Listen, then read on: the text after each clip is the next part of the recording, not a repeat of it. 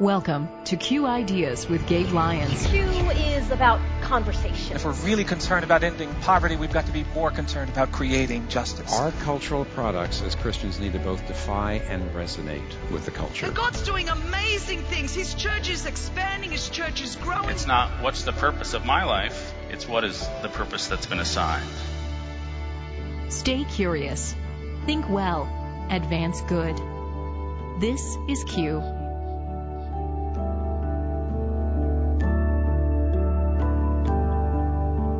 Welcome to another edition of the Q Podcast. I'm Gabe Lyons, and I got a 970 on my SAT. Okay, you're wondering why the heck are you telling me about your SAT score? Well, number one, that's kind of embarrassing, right? Because most kids are doing better than that these days. I didn't have the prep course that a lot of people are able to take these days, but it just goes to show, even with a 970 on my SAT, you can still accomplish some things in life. But the reason I'm telling you about that today is because the guest you're going to hear from is delivered by the president and the CEO of the College Board. And the College Board is an institution that actually is responsible for the SAT. So if you've ever been frustrated about your SAT experience or you're in the middle of going through that grind with your child or trying to prepare them for the SATs and it's just becoming too big of a deal in your life where you're going to get to hear from the guy who's responsible for all of that, but also trying to innovate how testing like this can actually be a part of helping children gain access to better education opportunities for them, as well as to get access to the kind of schooling environments that are going to produce the best results for them. His name is David Coleman, and he came to Q to deliver a talk that really was more of a manifesto about what does it look like for us to think about the future of college and university education and the diversity that's going to be required in a culture that needs to celebrate and recognize the differences between a lot of different points of view. What I love about David is he's always been an advocate for us coming together and finding ways to find what we have in common and then let's expand on that. Let's not celebrate all of the disagreements and all of the problems that we have. Let's find ways as human beings to accomplish things together. And he's doing a great job at leading the college board in that direction. And so part of the talk that's happening today was called patient pluralism. The idea that this takes time, but it starts with first principles. It starts with understanding that disagreement isn't necessarily bad. Number two, that religious education, the kinds of environments that Christian universities or universities that are driven by different ideologies are necessary and that they create the types of havens and spaces for intellectual development and discovery that cannot happen sometimes in other environments and that each student should have the opportunity to pursue that. You know, it's important to us here at Q to talk about these ideas because over the last three years, we've started to experience what it means to show up with Q ideas and these kinds of ideas on college campuses. We created a program back in 2014 designed specifically to target the college campus and to allow students to start to gather around big ideas. We call it Q Union. And it's been amazing to see this start to take place now on campuses from Ivy League campuses and state schools, also to Christian campuses, where once a year students are coming together in an evening format where they're hearing some of the best ideas from their fellow peers about what would it look like to advance good on our campus.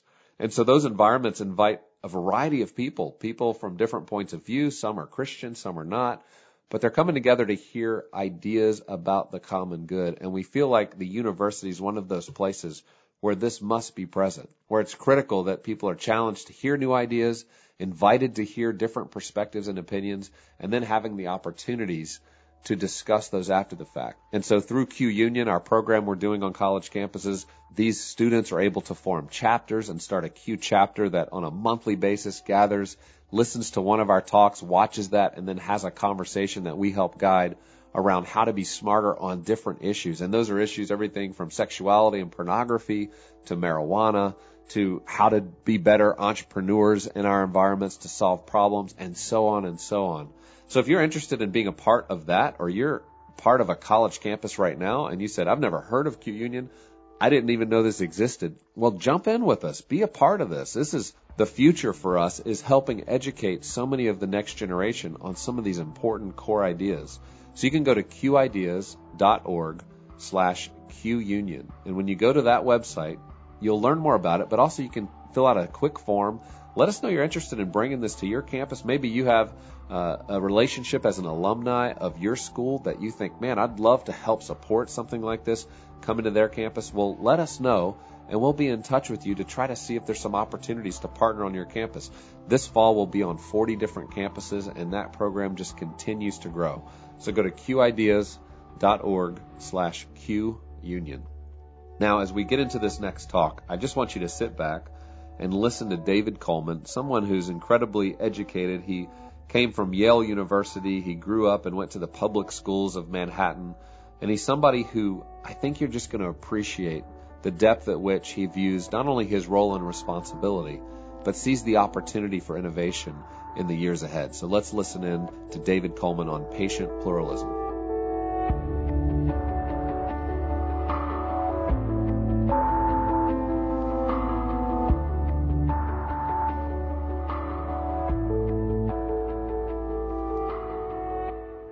I'm honored to be here. I'm honored to join this very special conversation. I'd like to first talk a bit about my work and then talk about a concern that animates me, that brings me here to this community of faith. The College Board is a membership institution composed of our nation's colleges and high schools, as well as international members. We oversee exams like the SAT, PSAT, and advanced placement. In the five years that I have been president, though, We've tried to move beyond giving tests to delivering opportunity. For example, it was never right that test preparation for the SAT was costly and available to some. For too long, the College Board said, it's not our fault. We made a great test. But while it may not be our fault, it most certainly is our problem. The fact that the growth of the high price test industry happened in this country mocked the idea that exams like the SAT measure merit rather than privilege.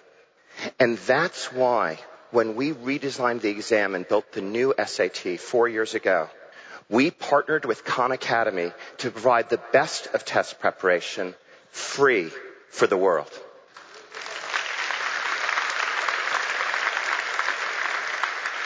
Five million young people have seized this chance.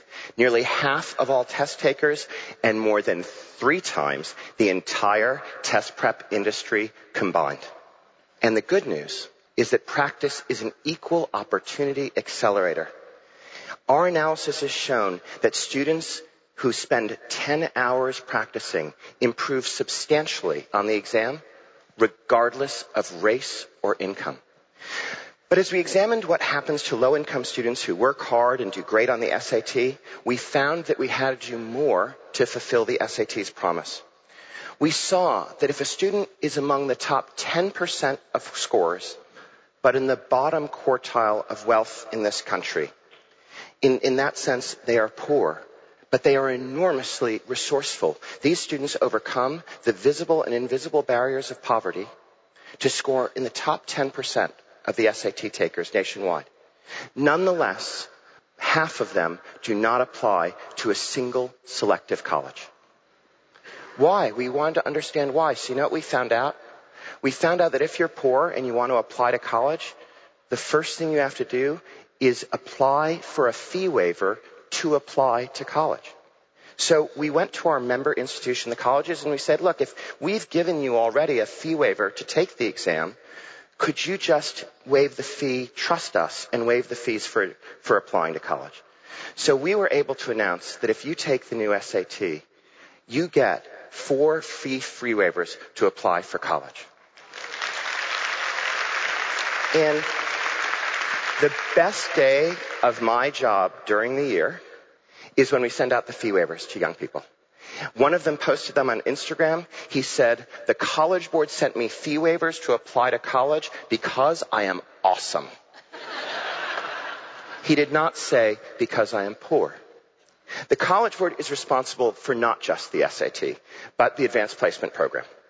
And we're proud of the work that teachers and students do in advanced placement every day. But still, we see barriers that concern us. For example, In our advanced coding course, between 1992 and 2012, an entire 20 years, the percentage of young women taking that course stayed flat and below 20%. Less than one in five of the people taking advanced computer science were young women. Are you ready for this? In 2014, we gave the exam for AP Computer Science A, and in 14 states in our union, not a single black person or Latino student took the exam. Once again, we could say, it's not our fault. We're responsible for making the course. We're not responsible for who gets into the course. But if it is not our fault, it is most certainly our problem. These inequalities will build a wall of injustice into the next century. So, we decided we need to relook at everything and we launched an entirely new course called AP Computer Science Principles, which invited students to develop an app to solve a problem. It called on you if you're interested in the arts, science, or community service. And I am delighted to share that young people across our country answered that call. The number of young women studying advanced computer science in this country more than doubled from 13,506 to 27,395. The number of African Americans has more than doubled in one year from 2,049 to 5,057. The number of Latino students has more than doubled from 6,368 to 14,860. And the number of rural students taking the course has doubled from 4,898 to 9,997. After 20 years of no progress, it's about time. You may think it is incredibly exciting to lead an organization in which I see what unites America. In a shared struggle to do well in the, the SAT, to excel at AP, to go to college, get a job. And it is. But I come here today because I see a division that haunts us in our work in education, that limits us, that makes education less great, diminishes the human spirit, and too often brings us into conflict. I am talking about the divides between religious education and secular education in this country, whether in grade school or in colleges. I believe that both education and our country cannot be great without a more productive relationship between faith and education. A world where we not only tolerate the diversity of educational and religious institutions in this country, but cherish it. I have spent a great deal of my time as president of the College Board engaging with the religious community. In my first year, I visited Wheaton College for a gathering of religious leaders to discuss reading well and C.S. Lewis, whose papers are housed there. The idea for this conversation was rooted in my own religious upbringing. One of the defining moments of my young life was my bar mitzvah. And I learned then that re-examining a text can be a moment of revelation.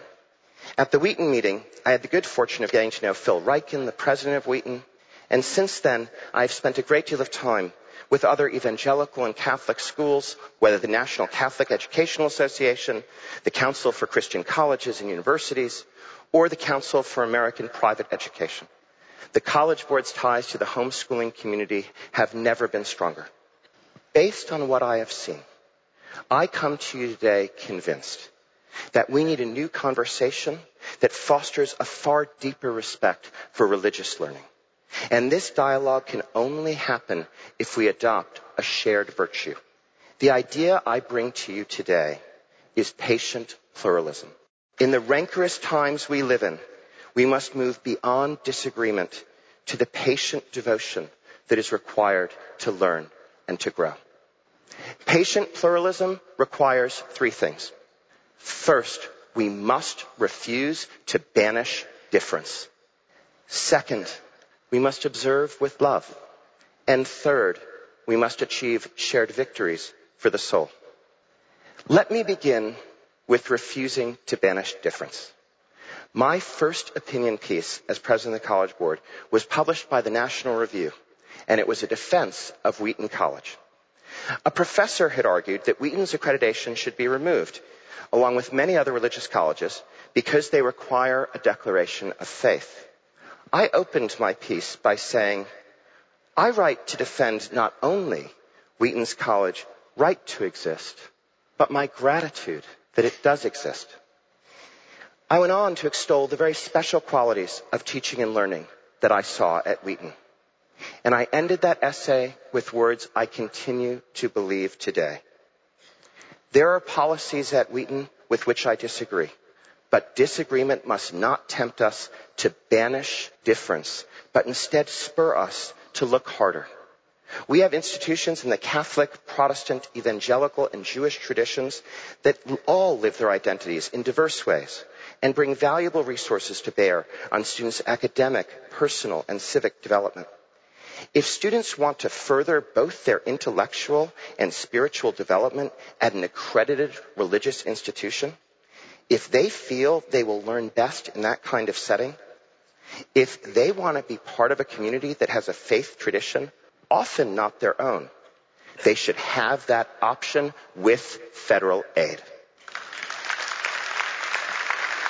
It's a wonderful thing and a source of strength that we have religious diversity among our institutions of higher education. As president of the College Board, you can count on me that I will continue to defend true diversity in education, which must include religious schools as vibrant alternatives to secular ones. Patient pluralism means more than refusing to exclude those who you at times disagree with. It must move, in my judgment, beyond mere tolerance to observing with love. In my view, there are several distinctive gifts that are at the heart of religious education. One gift is productive solitude. So much of religious education is rooted in the art and practice of being alone. We need not travel as far as a monastery to see the essential link between solitude, contemplation, and prayer. Today, our young people need more than ever to practice the discipline of productive solitude. In our time, the technology of interruption has outpaced the technology of concentration. There is no great reading, no deep analysis in math or any other academic subject without a long time spent alone in devoted focus. In fact, the research on deliberate practice required for excellence in any field, whether in the arts, sports, science, shows that practicing productively alone is essential to achieving excellence. The digital world has changed none of this, made no shortcuts. It still takes extended concentration to do anything great. But the forces operating in our society have made it harder to pay sustained attention. And it is urgent for all educators to recover the deep knowledge and practice of productive solitude that our religious institutions have spent centuries cultivating. On a more personal note, my family and I keep the Sabbath holy. I am moved by Heschel's work on God's role in forging the architecture of time. And who can forget the call of Isaiah? In returning and rest shall you be saved. In quietness and in confidence shall be your strength. Another gift of religious education is reverent reading of shared texts. At the heart of communities of faith is not only the book, but ideals of reading deeply, of attending with the full powers of the mind and the heart. Like many things, C.S. Lewis describes it best when he compares reading well to looking at a work of art. He writes, we must begin by laying aside as completely as we can all our own preoccupations, interests, and associations we must look and go on looking until we have certainly seen exactly what is there. The first demand any work of art makes upon us is surrender. Look, listen, receive, get yourself out of the way. In so many schools, students are asked more about themselves and their preoccupations than the book they have just read. But an issue is not only how we read, but whether we share texts in common. Think of what many of our secular colleges have lost when there are no longer books that everyone has read. What is lost in the university when so little is universal? People forget in the most vibrant eras of the university, there was an incredibly lively debate between faith and other perspectives, but that debate is not possible when common texts like the Bible are lost. On a more personal note, I recently saw the transformative effect a shared text can have on a community, on people from all walks of life, when I had a Seder at my home. A third gift of religious education is grace and gratitude. A religious training at once invites us to strive with all our might, but recognize the limits of our power. My job gives me the blessing of dealing with many students and their families who have earned academic distinctions of all sorts. But let me assure you that what is lasting is the grace and gratitude that makes a young person both humbler and stronger. They are less fragile in their success. We have all too many examples in our society of highly successful people who have hurt us all by taking still more, drunk on an exaggerated sense of what they have earned by their own hand alone. They are, as C.S. Lewis says, men without chests. If we are going to make education excellent, we must go beyond defending the right of religious education to exist to celebrate and share its gifts. And I hope I've begun to do so here. Finally, if we want to sustain patient pluralism, we must achieve shared victories for the soul. And I believe there are lots of areas where the faith community could take a broader leadership role, but I want to offer you one today that may surprise you. I think we have to stop the madness in this country about college admissions and getting ready to get into college. The crazed pursuit of getting into college is hurting our young and we can do better. Some of the worst days of my job are when families tell me that their children are busy. Young people need more time for faith, for family, for fun. But we have become convinced, yeah indeed,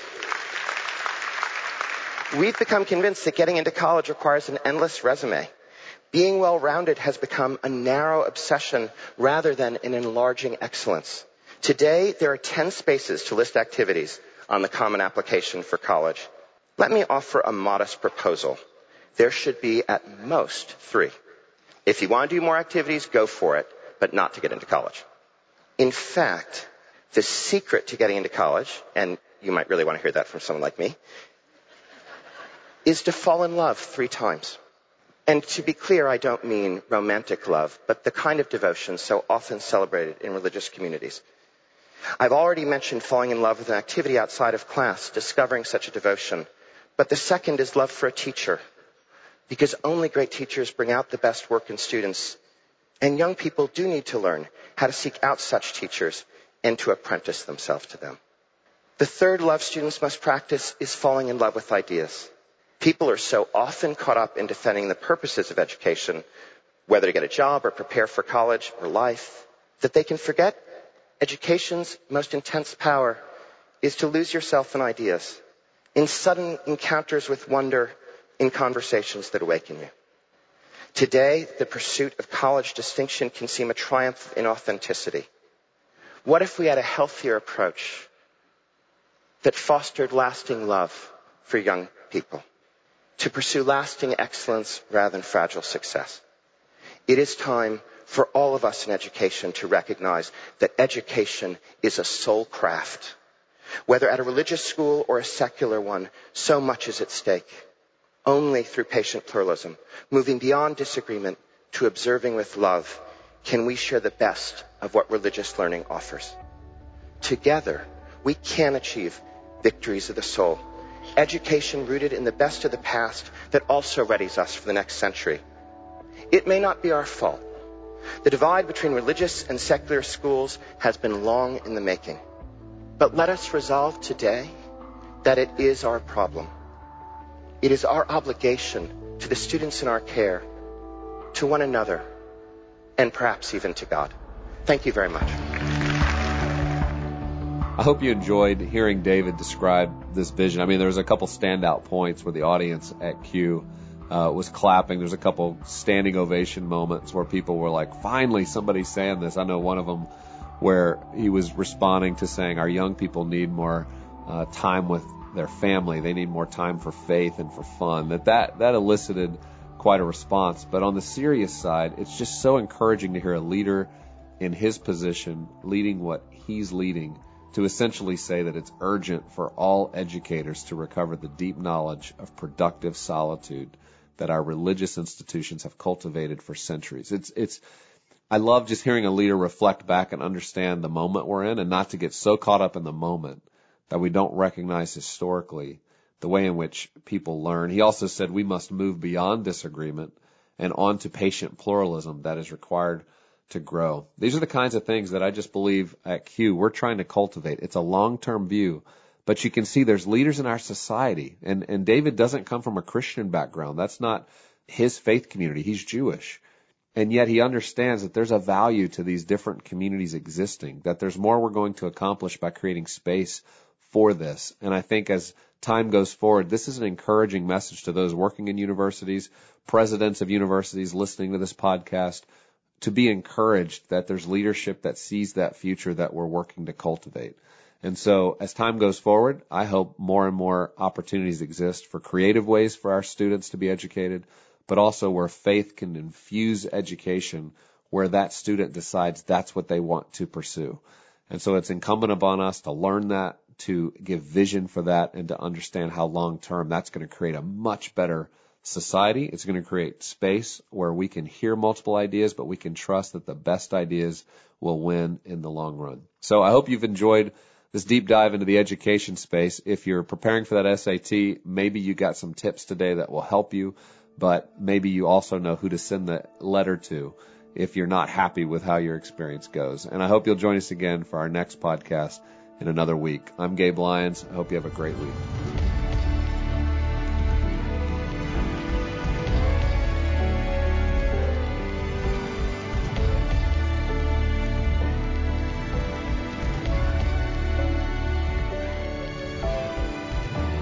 This show is made possible in partnership with Faith Radio and Northwestern Media.